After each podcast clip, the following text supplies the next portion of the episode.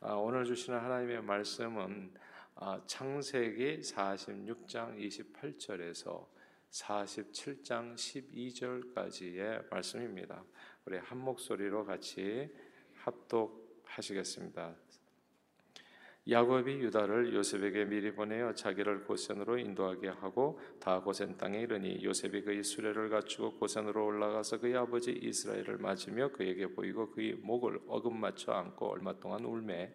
이스라엘이 요셉에게 이르되 내가 지금까지 살아 있고 내가 내 얼굴을 보았으니 지금 죽어도 족하도다 요셉이 그의 형들과 아버지 가족에게 이르되 내가 올라가서 바로에게 아뢰어 이르기를 가나안 땅에 있던 내 형들과 내 아버지 가족이 내게로 왔는데 그들은 목자들이라 목축하는 사람들이므로 그들의 양과 소와 모든 소유를 이끌고 왔나이다 하리니 바로가 당신들을 불러서 너희 직업이 무엇이냐 묻거든 당신들은 이르기를 우리 주의 종들은 어렸을 때부터 지금까지 목축하는 자들이온데 우리와 우리 선조가 다 그러하니이다 하소서. 애굽 사람은 다 목축을 가정히 여기나니 당신들이 고센 땅에 살게 되리이다 요셉이 바로에게 가서 고하여 이르되 내 아버지와 내 형들과 그들의 양과 소와 모든 소유가 가나안 땅에서 와서 고센 땅에 있나이다 하고 그의 형들 중 다섯 명을 택하여 바로에게 보이니 바로가 요셉의 형들에게 묻되 너희 생업이 무엇이냐? 그들이 바로에게 대답하되 종들은 목자이온데 우리와 선조가 다 그러하니이다. 하고 그들이 또 바로에게 고하되 가나안 땅에 기근이 심하여 종들이 양떼를 칠 곳이 없기로 종들이 이곳에 거류하고자 왔사오니 원하건대 종들로 고센 땅에 살게 하소서 바로가 요셉에게 말해 이르되 내 아버지와 형들이 내게 왔은즉 애굽 땅이 내 앞에 있으니 땅의 좋은 곳에 내 아버지와 내 형들이 거주하게 하되 그들이 고센 땅에 거주하고 그들 중에 능력 있는 자가 있거든 그들로 내 가축을 관리하게 하라. 요셉이 자기 아버지 야곱을 인도하여 바로 앞에 서게 하니 야곱이 바로에게 축복하며 바로가 야곱에게 묻되 내 나이가 얼마냐? 야곱이 바로에게 아뢰되 내 나그네의 길이 세월이 130년이니이다. 내 나이가 얼마 못 되니 우리 조상의 나그네 길이 연조에 미치지 못하나 험악한 세월을 보내었나이다. 하고 야곱이 바로에게 축복하고 그 앞에서 나오니라. 요셉이 바로의 명령대로 그의 아버지와 그의 형들에게 거주할 것을 주되 애굽의 좋은 땅 라암셋을 그들에게 주어 소유로 삼게 하고 또 그의 아버지와 그의 형들과 그의 아버지의 온 집이 그 식구를 따라 먹을 것을 주어 봉양하였더라 아멘.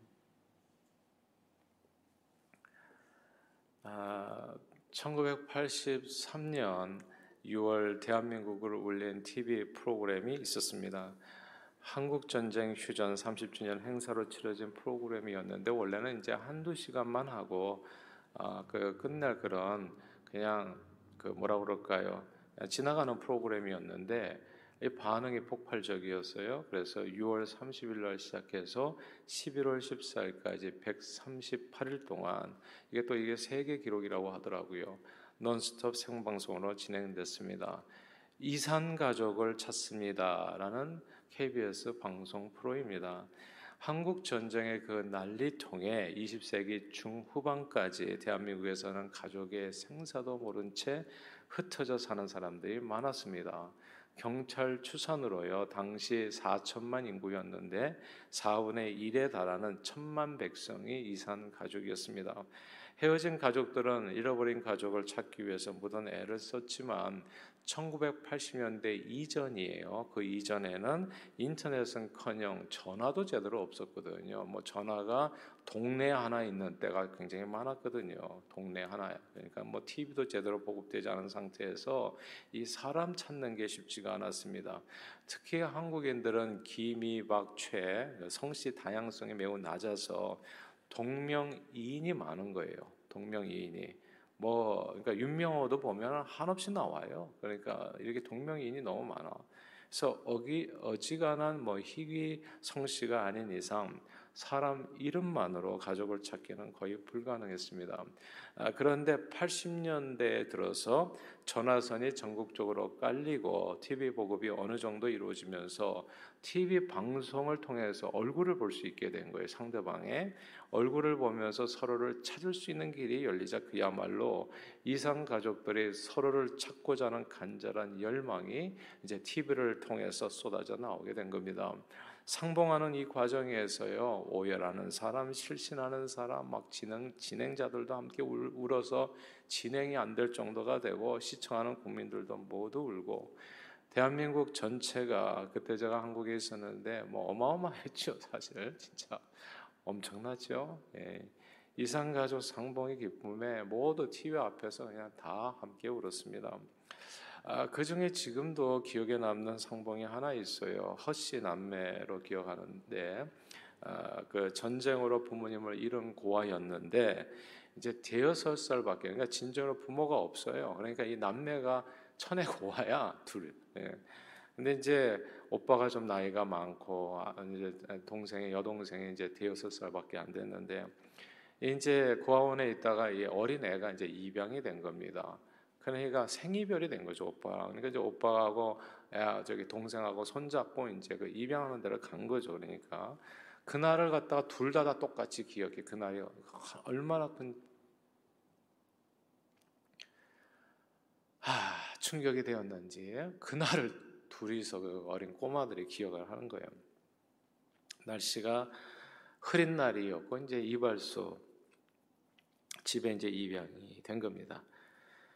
이제 하늘 아래 천혜 고아로 이제 둘밖에 없는데 오빠하고 여동생이 이제 거기서 손을 놓게 된 거죠. 이제 아이는 이제 이발소로 들어가고 오빠는 다시 고아원으로 가고 어, 나중에 오빠가 약간 성장해가지고 그 집을 찾아갑니다. 이제 동생을 찾으려고. 근데 이제 이 이발소가 또 이사를 가버린 거예요. 그래서 이제 둘이 그때 서로가 끊긴 채 하늘 아래 둘밖에 없는데 이제 이렇게 서로 몇십 년간 헤어져 살게 됩니다.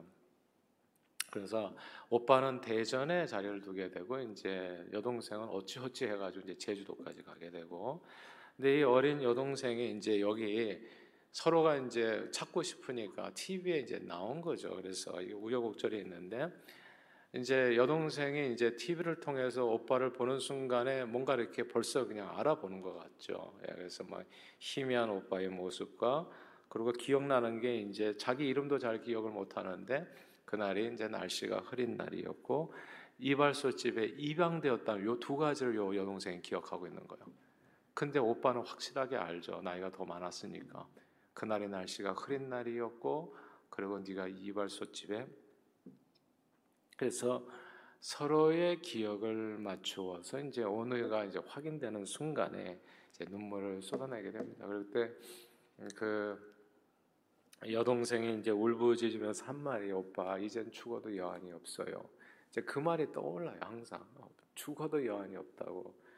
어, 그 광경을 본 모든 대한민국 국민들이 이제 함께 많이 울었는데 오늘 본문의 야곱이 이제 이상 가족을 상봉하는 장면입니다. 어, 오래전 십수년 전에 야곱이 사랑하는 요셉을 어, 형들을 살피고 오라고 이제 심부름 시켜서 이제 보내죠. 아마 그날도 어쩌면 날씨가 흐렸을지 몰라요.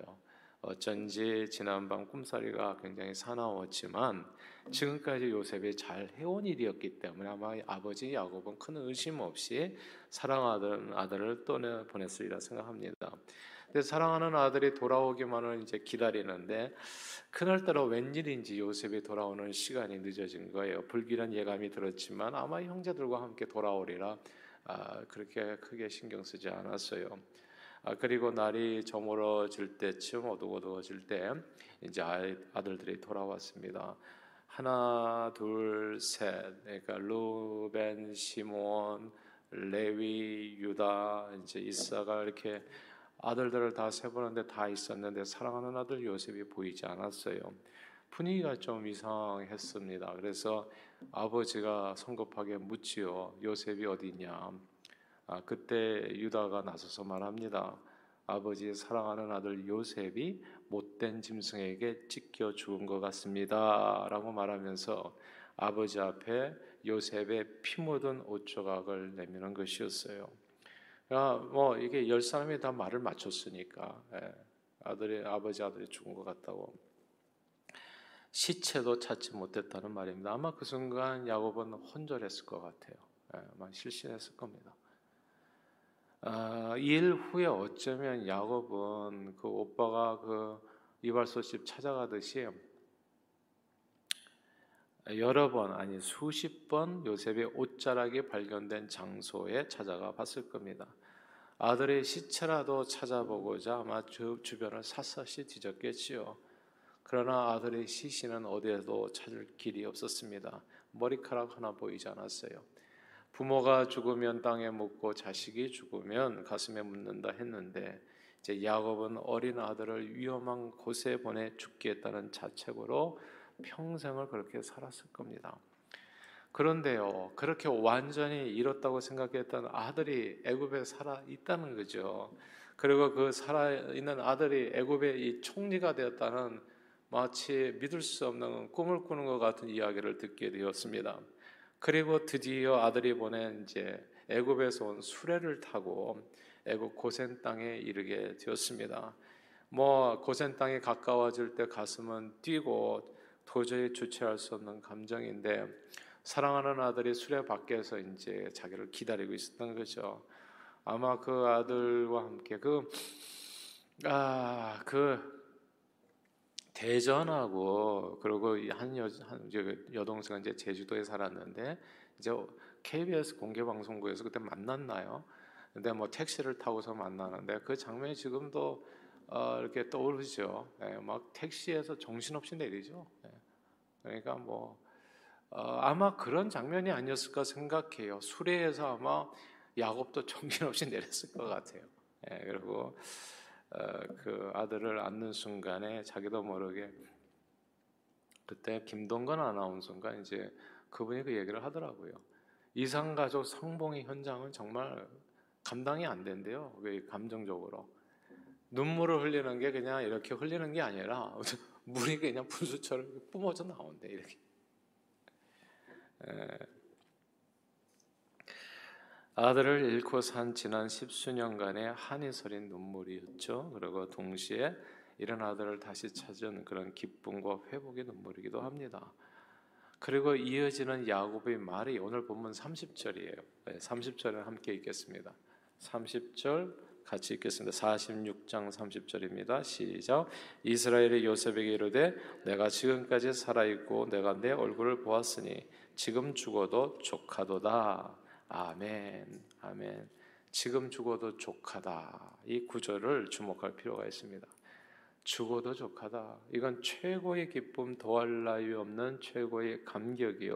죽어도 여한이 없는 최고의 축복을 뜻합니다. 사랑하는 여러분, 저와 여러분들이 믿는 그 하나님이 바로 이런 축복을 주시는 그 하나님이십니다. 이런 축복을 주시는 분이 저와 여러분들이 믿는 주님이십니다. 성경은 우리가 환란 가운데서도 즐거워한다고 했어요. 왜냐하면 환란은 인내를 인내는 연단을 연단을 소망을 이루는 줄을 안다고요. 예수 신앙생활이 그래서 좋은 게 뭐냐 하면 어제보다 오늘 좋고 오늘보다 내일은 더 좋을 거예요. 절망이 없다는 게 예수 신앙의 최고로 좋은 것 중에 또 하나가 아닌가 생각. 절망이 없어요. 죽어도 여한이 없는 기쁨이 저와 여러분들을 기다리고 있다고요. 낙심이 없습니다. 패배는 없어요. 왜냐하면 사랑과 자비가 풍성하신 우리 주님이 우리 인생의 모든 것을 합력해서 마침내 반드시 선을 이루어 주시고요.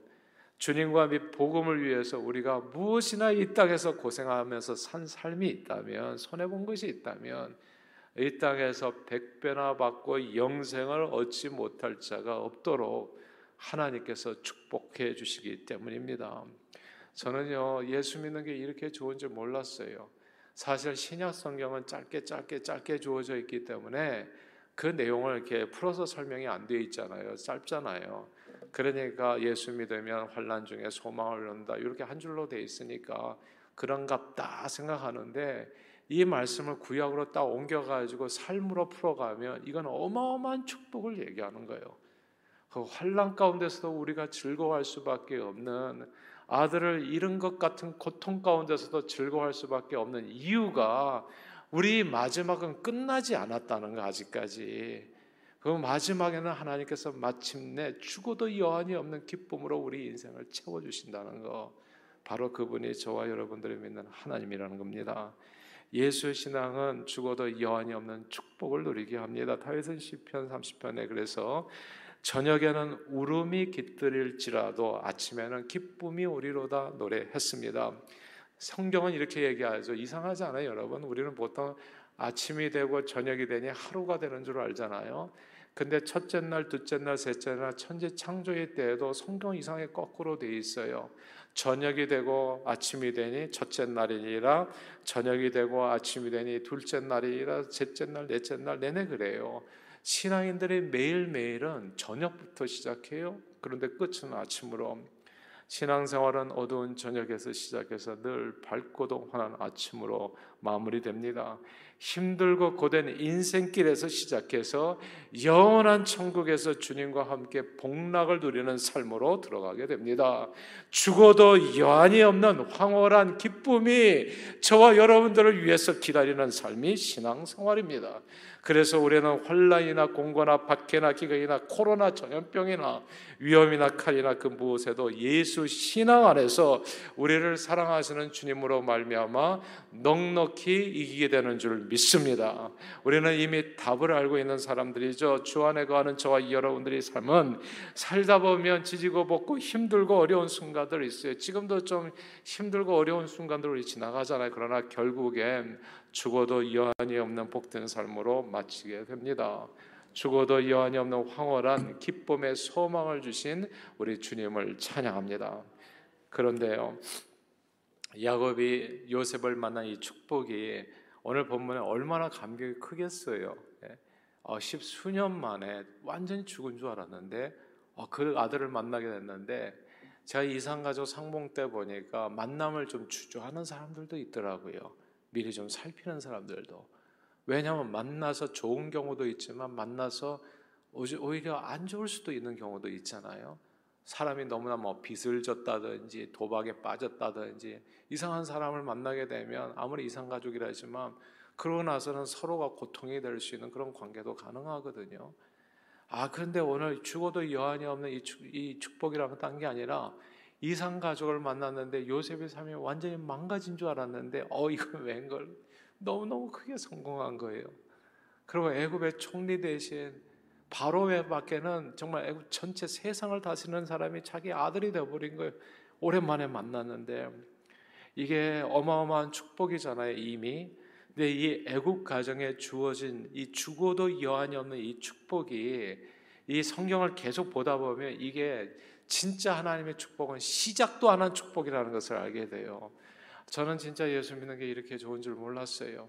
제가 여러분과 제가 생각할 수 있는 상상할 수 있는 축복이 뭔지는 모르겠지만 그게 정말 주님께서 우리가 복 주시는 작정하시고 보호 주신다면 그건 어쩌면 시작도 우리가 올 때는 와 대단하다 요셉이 총리가 돼서 내 아들이 예, 뭐 이거 어때 엄청난 거 아니겠어요? 근데 그게 이미 시작도 안 한 축복이라는 거.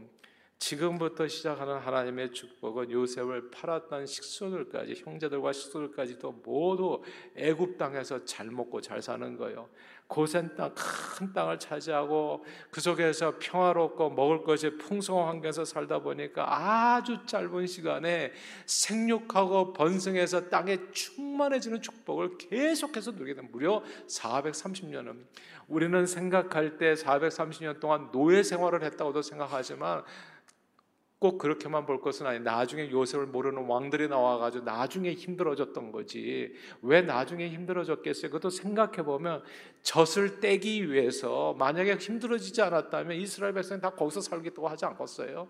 아예 가나안 땅 가고 싶지 않아요. 뭐 이렇게 얘기하지 않았겠냐고요. 젖을 떼는 방법이 핍박을 받는 방법밖에는 없어요. 근데 이 모든 일이 환란이나 핍박의 이 모든 것이 하나님의 섭리 가운데 있다는 거. 하나님께서 나를 복주고 복주고 번성케 하고 번성케 그 약속을 이루는 길에 있다는 거죠. 이 고센 땅에서 얼마나 이들이 편안하게 살았으면 아무런 지장 없이 먹을 것 걱정 없이 살았으면 아이들이 그렇게 뭐 이렇게 양산이 되는 거죠. 어마어마하게. 그래서 그 짧은 기간에 무려 200만 명이나 한, 한 가정이, 한 가정 200만 명을 이루게 된 거, 민족을 이루게 된 겁니다. 아브라함, 이삭, 야곱, 손이 귀한 가정이었잖아요. 손이 귀한 가정. 뭐 여자들 결혼만 하면 애를 못 낳아. 네. 그러니까 손이 귀한 가정이었는데 어느 순간 눈 뜨고 보니까 이 몇 명 안 된 사람들이 한 나라와 백성을 이룰 정도로 저들은 모두 하나님께 복 받고 복 받고 번성케 되고 번성케 됩니다. 이렇게 죽어도 여한이 없는 축복 이상으로 아브라함과 이삭과 야곱을 축복하신 그 하나님이 저와 여러분들이 믿는 바로 그 주님이십니다. 그러므로 오늘날 코로나 사태로 힘든 일이 많으시겠지만 그 어떤 경우에도 낙심치 마시고요. 오직 주님만을 붙들고 승리하는 저와 여러분들이 다 되시기를 바랍니다. 오직 예수만이 우리의 기쁨이요 소망이요 우리 생명이요 우리 축복이 되는 줄 믿습니다. 늘 예수 안에서 믿음으로 영생의 소망 가운데 죽어도 여한이 없는 축복을 평생을 넘어서 영원토록 누리는 저와 여러분들이 다 되시기를 주 이름으로 축원합니다. 기도하겠습니다. 하나님 아버지 죄로 인해서 저주와 사망 권세에 매여 일평생 흩어지고 헤어지고 마음고생 몸고생하면서 살다가 죽을 수밖에 없는 소망 일도 없는 인생들을 주님이 불쌍히 여겨 주셨습니다. 그래서 예수 보혈로 우리 죄를 다 씻어 정결케 해 주셨고 영생 복락의 희망 가운데 주님 붙들고 그 어떤 상황 속에서도 승리케 해 주심을 감사드립니다. 주님, 우리의 시작은 미약할지라도 나중은 창대할 것을 믿습니다. 저녁에는 울음이 기숙할지라도 아침에는 죽어도 여한이 없는 기쁨을 누리게 해 주실 줄 믿습니다. 그러므로 오늘도 주님 튼튼히 붙잡고 믿음으로 승리하는 저희 모두가 되도록 축복해 주옵소서. 예수 그리스도 이름으로 간절히 기도하옵나이다. 아멘.